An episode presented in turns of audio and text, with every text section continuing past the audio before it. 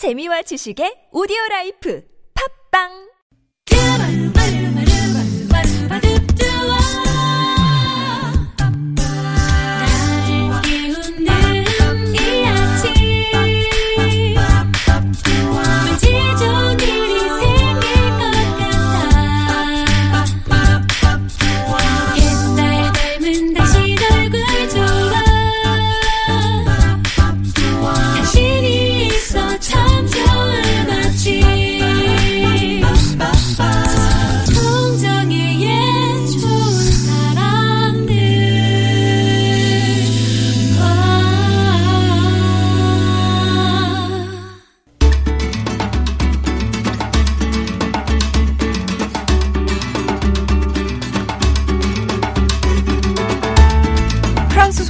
이런 말이 있습니다. 책은 지금도 기적을 행한다. 사람을 깨우친다 라고요.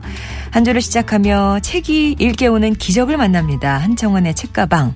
세종대학교 만화 애니메이션학과 한정원 교수님 오셨습니다. 안녕하세요. 안녕하세요. 예, 오늘은 또 어떤 기적을 가져오실지. 네, 예. 가을이 깊어가다가 겨울이 온 것 같다가 오늘 조금 따뜻하죠. 아, 특집 하십니까? 많이 따뜻해지고 있습니다. 네네네. 예. 아직은 예, 연말 특집은 좀 있다 는 아, 생각이고요. 네. 오늘은 가을이 되다 보니까 사람들이 많이 밖에 나오십니다. 추워졌다 또 다시 따뜻해진다니까 더 많이 예. 나오시겠죠. 아, 저도 한 번씩 차를 두고 거- 걸어서 학교를 가든지 산책을 음. 하다 보면 동네에서 아 우리 동네에 저런 가게가 있었구나 맞아요, 맞아요. 라고 알게 되죠. 음.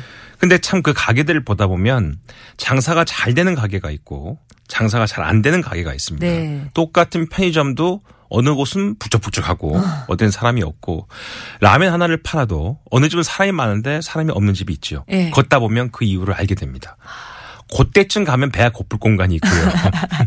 그때쯤 가면 물을 먹고 싶은 공간이 있습니다. 네. 다시 말하면 우리가 사는 공간에서 걸, 거- 걸음을 거, 걷는다는 것은 결국은 우리가 알고 있는 삶의 공간을 이해하게 된다는 걸 똑같이 생각하죠. 음. 오늘 소개드릴 책은요. 산책자를 위한 자연 수업이라는 책입니다. 아, 산책자를 책자를 위한 위한? 자연 수업. 네. 제목이 확 들어오지는 않네요, 솔직히. 출판사 잘 아. 들어보시기 바랍니다. 예, 예, 예. 자, 이게 무슨 얘기냐면 에, 밖으로 나갈 수 있는 좋은 계절이 왔으니까 어. 산책을 많이 하실 때 그냥 그냥 걷지 마시고 네. 우리 주위는 자연을 어떻게 보느냐에 따라서 우리는 그 자연들이 우리에게 하는 이야기를 들을 수 있다는 얘기입니다. 아, 산책자를 위한 자연 수업이라는 책의 부제는요. 우리 주변에 널린 자연의 신호와 단서들을 알아보는 법 이렇게 되어 있습니다. 어, 예. 뭐 우리 그러잖아요. 갑자기 매미 소리가 들리다가 음. 안 들리면서 귀뚜라미 소리가 들립니다. 네. 그러면 아 가을인갑다 음, 생각하죠. 음, 음. 그런데 최근에 날씨가 차지니까 그 소리도 안 들리지요. 네. 바로 그겁니다. 아, 아 바로 우리 주위에 있는 곤충들 소리만 들어도 우리는 온도를 알 수 있다는 거고요. 온도, 아, 예, 계절이고. 그렇죠. 온도고, 예. 예. 개구리가 많이 울면 비가 온다고 그러죠. 음. 또 어른들도 아우 허리가 아프고 뭐 그건 저도 알아요. 삭신들이 아픈 거 보니까 비가 올 것 같다. 네네네. 음. 뭐 이런 것도 사실은 다 자연이 우리에게 주는 신호라는 겁니다. 그거 아세요? 소나무가 많은 산 근처에는 댐이 없습니다. 아, 소나무는 잎이 되게 많아요. 솔잎이 얇고 촘촘하죠. 예, 예, 그래서 예. 물을 많이 먹는 나무입니다. 아. 그래서 소나무가 많은 정원을 보시면 나무 밑에 잡초가 하나도 없습니다. 그러니까 물을 혼자 다 빨아먹기 때문에 예. 밑에 물이 없죠. 그래서 지하수가 많이 얻게 되니까 댐이 얻게 되는 거죠. 네. 그래서 소나무가 많은 산이 사실 좋지 않다는. 그래서 우리나라 산 자체가 소나무의 비율이 점점 줄, 줄 수밖에 없는 이유가 그게 산에 그런 수종이 많아야지만 음. 산의 환경이 좋아지고 잡풀도 많아질 수 있다는 거거든요. 네. 소나무가 많은 산은 어떻게 보면 정원처럼 보면 깨끗하게 보이지만 사실 아- 밑에 아무것도 없는 거예요. 어. 좀 뭐가 우거졌다 싶으면 솔잎이 떨어져서 쌓였을 뿐이지 밑에 아무것도 없는 거거든요. 예. 그런 것처럼 아 소나무가 많은 숲이니까 여기는 물이 좀 없는 산이겠구나 이렇게 알 수 있다는 것이죠. 또이 유럽 같은 데 보더라도요. 우리가 이제 뭐 맥, 맥주는 독일 맛있고 음. 와인은 프랑스가 맛있고 보드카는 러시아가 맛있다 이런 얘기를 하는데 그 이유도 예전부터 그 유럽에가 벨트가 있대요. 와인 그 포도 벨트, 음. 그다음에 밀 벨트, 그다음에 감자 벨트. 그래서 남쪽에서 올라가다 어디까지는 포도가 자라고 어디까지는 밀이 자라고 아. 어디까지는 감자가 자라기 때문에 그 가장 많이 자라는 곡식을 가지고 만든 술이 와인이고 맛있다. 맥주고 보드카다는 아. 얘기죠. 또 남파선 같은 경우에 바다에 잘 달리던 잘 가던 배에 쥐들이 막 바다로 뛰어들어요. 그럼 배가 곧 난파된다는 의미죠. 네. 이런 것처럼 우리 주위에 있는 자연과 동물, 식물들은 어. 우리에게 중요한 신호를 보내줍니다. 오늘 산책자를 위한 자연 수업이라는 책을 쓴 트리스탄 굴리라는 저자는 작가이자 탐험가이고 내비게이터입니다. 음. 모험과 교육, 작가 활동을 통해서 자연 내비게이션이라는 드문 분야를 부흥시킨 선구자로 불리우고 있습니다. 다섯 개 대륙에서 원정을 이끌었고요. 유럽과 아프리카, 아시아의 산에 모두 올랐습니다. 집에서 가까운 곳뿐만 아니라 지구상에서 가장 외딴 지역에 사는 부족들과 함께 산책하면서 그들이 자연을 어떻게 읽고 있는지 우리가 볼 때는 되게 야만적인 행위들, 이해 안 되는 문화지만 그들은 가장 자연에 친숙하게 이해되고 함께 사는 방식을 그들의 문화로 만든 거라는 거죠. 우리가 이제 그 인디언 옛날 보면요. 서부 영화 보면 꼭 그 사냥을 끝나고 나서 내장을 가장 먼저 먹습니다. 그걸 보고 어, 저게 뭐야? 라고 생각하지만 그들의 말을 들어보면요. 그거는 그때 먹지 않으면서 다 썩는데요. 그래서 가장 먹는 거라 먼저 먹는 네. 거랍니다. 다 이유가 있다는 것이죠. 이제 바로 이분도 트리스탄 굴리도 그 지역에 사는 부족들과 그 지역을 함께 걷다 보면 그들이 그 지역을 어떻게 이해하고 사는지에 대해서 충분히 알 수 있게 된다라고 얘기하고 있습니다. 이 책은요, 땅, 하늘, 바다, 식물, 동물 이렇게 우리 주위의 것들이 알려주는 자연현상 850가지를 설명하고 있습니다. 와. 그래서 이걸 읽다 보면 아, 내가 그냥 걷다가 산을 바라보는 것. 근데 사실 우리가 등산할 때 보면요. 우리나라 사람들이 등산 휴일에 많이 하시는데 뭐 어제도 하셨겠지만 앞사람 엉덩이밖에 본 게 없어요.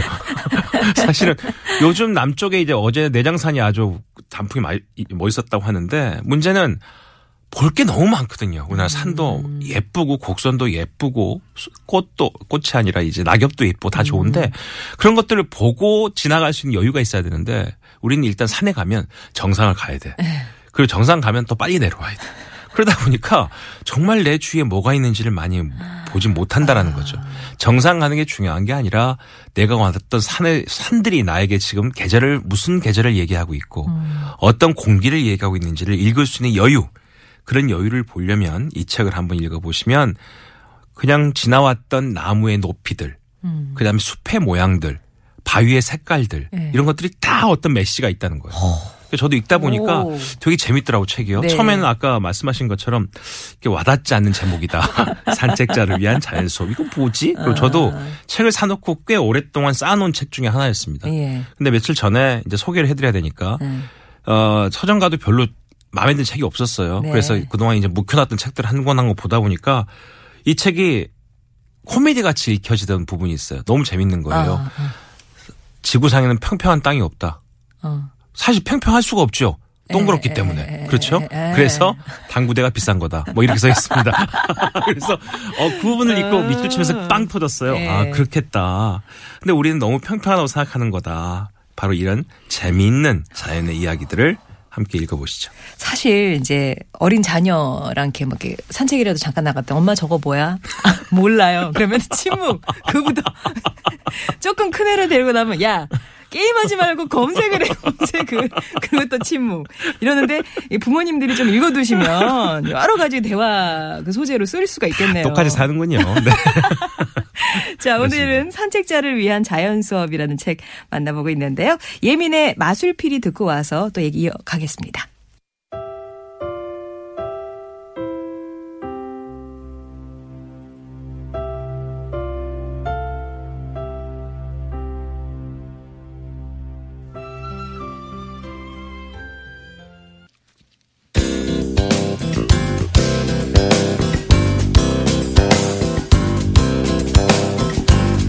월요일에 만나는 좋은 사람들 한청환의 책가방으로 함께하고 있습니다. 오늘 만나고 있는 책은요. 땅, 하늘, 바다, 식물과 동물 등이 알려주는 자연현상 850가지를 담은 뭐 일종의 지침서라고 해야 될까요?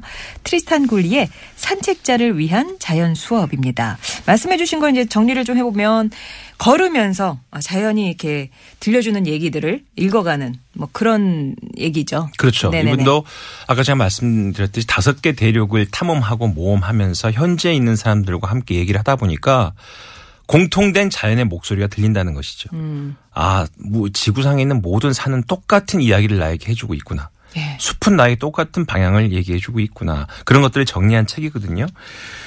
이런 사례도 되게 많이 나옵니다. BBC의 사극 시트콤이었던 블랙 에더라는 드라마가 있었대요. 거기에 사극 시트콤이요. 사극 시트콤. 네. 우리나라만 있는 게 아니에요. 아. 예. 블랙 애더라에서 그 스티븐 프라이가 연기했던 멜체트 장군이 나오는데 그 장군이 이랬답니다. 제1차 세계대전 전장 지도를 펼치고 이렇게 소리쳤대요. 맙소사.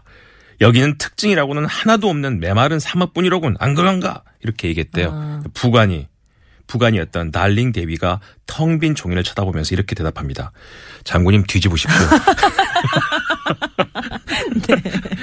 그러니까 백치를 들었군요. 그러니까 사막에서 전쟁을 하고 있는 장군이라 예. 지도를 봤는데 하얘니까 사막이구만 이런 거죠. 그런데 이 뒷면이었다는 겁니다. 네. 종종 대부분 하얗게 된 지도나 아주 약간 파란색 부분이 있는 차트를 보게 되는데 이건 지구 표면의 균일함을 보여주는 것이 아니라 지리학의 한계를 보여주는 것이다. 오. 이렇게 책에서는 이야기합니다. 최고의 지도라 할지라도 자연 환경에 관한 상세한 설명은 상당 부분 고의적으로 생략할 수밖에 없대요. 그렇겠죠. 형태를 알아보는 단계에서 지도라는 것은 그림에서 두꺼운 붓질을 한 번 하는 정도지 주변의 모든 것을 알려준, 알려준다고 생각한다는 것은 실수라는 음. 겁니다. 그래서 우리는 자연을 보고서 지도에 없는 걸 읽을 수 있는 능력이 있어야 된다라고 네, 이야기하죠. 그래서 이 책에서 몇 부분 흥미로운 부분이 있는데 그중에 한 부분 제가 읽어드리겠습니다.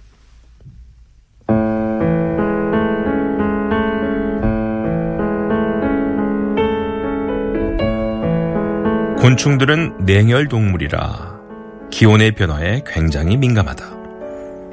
귀뚜라미는 기온 변화에 시끄럽게 반응하기 때문에 온도계 대용으로 쓸 수 있다.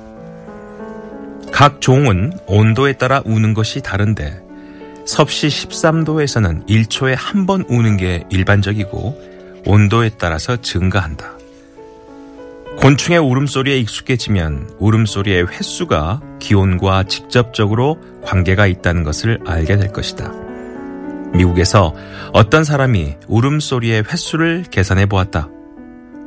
눈 덮인 나무에서 귀뚜라미가 14초 만에 한 번씩 울었는데 여기에 40을 더하면 화씨 온도와 같아진다고 한다. 믿을 수 없지만 사실이다. 어, 귀뚜라미 그 울음 그몇 가는 그 온도에 따라서 네. 그러니까 13도에 1초에 한 번. 그러니까 12도, 10도 떨어지면 초수가 늘어나겠죠. 네. 그래서 추워지면 안 온다는 거지. 그래서 겨울이 온다는 겁니다. 와. 그리고 이제 13도보다 더 높은 온도 14, 15도는 더 짧은 시간에 오니까 네. 귀뚜라미 소리가 계속 들린다는 거죠. 어. 그래서 숲에서 이들과 친해지면 온도계가 따로 필요 없다는 겁니다. 오. 자연은 우리에게 이렇게 많은 이야기를 해주고 있다. 재밌는 얘기가 되게 많습니다. 이 책을 보면요. 어, 숲의 중간 나이 때 나무가 없다. 주- 나무들을 쭉 보면 나이테가 아. 몇 살이가 다 나오잖아요. 네. 그런데 아주 나이 어린 나무들과 어, 나이 분- 많은 나무들만 있는 어. 숲이다. 그러면 그 산에는 산불이 분명히 그렇지, 중간에 있었다는 한 번. 겁니다. 예. 바로 이런 얘기입니다. 그리고 네이클로바를 찾으러 갔는데 너무 많이 한 군데 모여 있는 거야. 이게 아. 한두 군데 있는 게 아니라 예. 이거는 제초제를 뿌렸다는 거래요. 어. 그러면 이상 발육을 하기 때문에 아, 돌연변이처럼. 돌연변이처럼 어. 네이클로바가 많이 나왔다는 겁니다. 예. 바로 이런 것들이 우리가 충분히 우리 주위에서 알 수 있는 이야기들이고요. 또 그 개구리가 짝짓게 할때 아까 말씀드린 것처럼 비 올 때도 그 개구리가 운다고 그랬잖아요. 운다고, 예. 그런데 이제 그 어, 원주민들이 얘기를 하는 거예요. 개구리가 짝짓게 할 때도 시끄럽게 울기 때문에 그 원주민들은 날씨에 농담이 있대요. 음. 비가 많이 오면 개구리가 때로 짝을 짓는구나 이렇게 부른다는 거예요. 어. 그렇게 그것도 일종의 날씨를 통한 그 지역의 유머다 이렇게 예. 이야기를 하고 있고요. 달팽이가 많은 곳이 있다. 아. 물가에 그러면 그, 그, 그 석회암 지역이라는 겁니다. 아. 그 이유가 달팽이가 껍질을 만들려면 다량의 탄산칼슘이 필요하기 때문에 그 물가 근처에 달팽이가 있다면 석회암이 주위에 음. 많다는 것이다. 라는 거고요. 우리가 수많은 나무나 바위에서 이끼와 버섯 같은 걸 우리가 지의류라고 합니다. 네. 지의류, 지의류라고 그러는데 이끼와 버섯 자체를 전혀 알아채지 못하고 지나가다가 갑자기 사방에서 이끼와 버섯이 많이 보이잖아요. 음. 그러면 최소한 한 가지 핵심 변수가 있다는 거예요. 그 이유가 뭐냐면요. 숲에서 길을 잃었다. 그런데 갑자기 이끼와 버섯이 많이 보인다. 그럼 이제 기운 내도 된대요. 아. 그 이유가 뭐냐면 어두운 숲의 중심부보다 숲의 가장자리에 이끼와 버섯이 훨씬 많이 자란대요. 그들은 햇빛을 많이 필요로 하기 때문에. 아, 그러니까 이제 빛이 있는 곳으로 나오는 거구나. 그렇죠. 예. 이제 숲을 벗어나기 시작했다라고 볼 수 있다는 겁니다. 예. 바로 이런 것들이 이 책에 흥미롭게 있는 거고요. 또 미국에서는 이런 얘기가 있답니다. 참나무를 조심해라. 참나무. 예, 벼락을 끌어들인다. 아, 물풀의 나무를 피해라. 번개를 유혹한다. 산사나무 아래로 들어가라. 그러면 해가 없을 것이다. 뭐 이런 그 말이 나무를 있는데. 구별을 못해. 어떡하지? 아 그렇구나. 그런 게 있구나. 근데 네. 일단은 높은 나무죠. 아, 예. 큰 나무, 참나무가 제일 높기 때문에 벼락을 가장 많이 맞는답니다. 음. 그리고 그 다음에 맞는 나무가 물풀의 나무래요. 그리고 사실 거의 안 맞는 게 산사나무 같이 낮은 나무, 예. 또 너도 밤나무 같이 낮은 나무들이, 그 소나무 같이 낮은 나무들이 사실은 벼락이나 번개를 적게 맞는다. 나무의 키를 보면 되겠군요. 그렇죠. 대충. 낮은 나무 음. 밑으로 가라는 이야기죠. 네. 그리고 이제 별을 보다가도요. 우리가 별과 행성을 구별하는 방법이 아십니까? 별은 영어로 스타죠. 예. 그래서 이렇게 이해하시면 돼요. 스스로 탄다. 음. 그래서 빛을 내는 건 별이고 예. 빛이 없는 걸 행성이라고 합니다. 아. 그러니까 행성은 항상 반사를 하죠. 네. 태양을 반사해서 달이 별보다 밝은 이유는 태양빛을 반사하기 때문에 음. 그러고 멀리 있는 별은 본인 스스로 타기 때문에 밝다라는 겁니다. 음. 다시 말하면 행성은 평균적으로 별보다 밝기 때문에 해질 무렵 별보다 훨씬 먼저 볼 수 있고 새벽에는 별보다 오래 남아 있대요.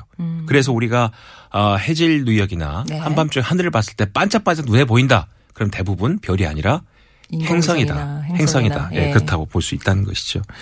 그 다음에 이제 물 속에서도 그런 걸 바다, 강, 호수에서도 볼 수가 있는데요. 어, 송어가 물 속에 있는데 갑자기 송어가 물 속에서 별로 움직이지 않는다. 음. 어. 그럼 우리는 물의 흐름을 볼 수가 있대요. 송어는요, 물이 흐를 때 상류에서부터 자기 쪽으로 내려오는 먹이를 기다리고 있대요, 물 속에서. 아. 그럼 송어가 바라보고 있는 쪽이 물이 상류 라는 것이죠. 어, 예. 그래서 송어의 꼬리 쪽으로 물이 흐른다라고 아. 이해하면 된다는 그러니까 겁니다. 머리에서 꼬리 쪽으로 이렇게 물이 흐르는 방향이군요. 그렇죠. 어. 근데 거기서 송어가 버티면서 물살을 따라서 내려오는 다른 먹이들을 기다리고 있다는 거예요. 아. 이렇게 우리 주위에는 걷다가 바라보다가 어느 하나도 음. 우리에게 그냥 허프로 얘기하는 게 없고 다 신호와 메시지를 담고 있다. 그 많은 것들을 그때그때 읽어내는 것이 자연을 더 친하게 보는 방법 중에 여러 가지다. 이렇게 책에서 이야기하고 있습니다. 예. 아까 그 스타 그거는 이 굴리가 한 소리가 아니죠? 아, 그건 제가 예. 공부한 한국 것 사람이. 아닌데 그거 예, 그렇습니다. 네. 아, 네, 그냥 궁금해서 진심으로. 네네네. 예. 자 오늘 아, 산책자를 위한 자연 수업이라는 책 함께 했습니다. 트리스탄 굴리라는 탐험가가 쓴 책이고요. 예, 걸으면서 우리가 자연에서 느낄 수 있는 그런 메시지들을 아마 재미있게 이 책 통해서 850가지나 담았다고 하니까 느끼실 수 있지 않을까 생각합니다. 자 오늘 한청원 교수님이었습니다. 네, 감사합니다. 고맙습니다. Can you take this thing off my voice? I've got like the speaker I can hear. Thank you. Okay, leave it on then. Good.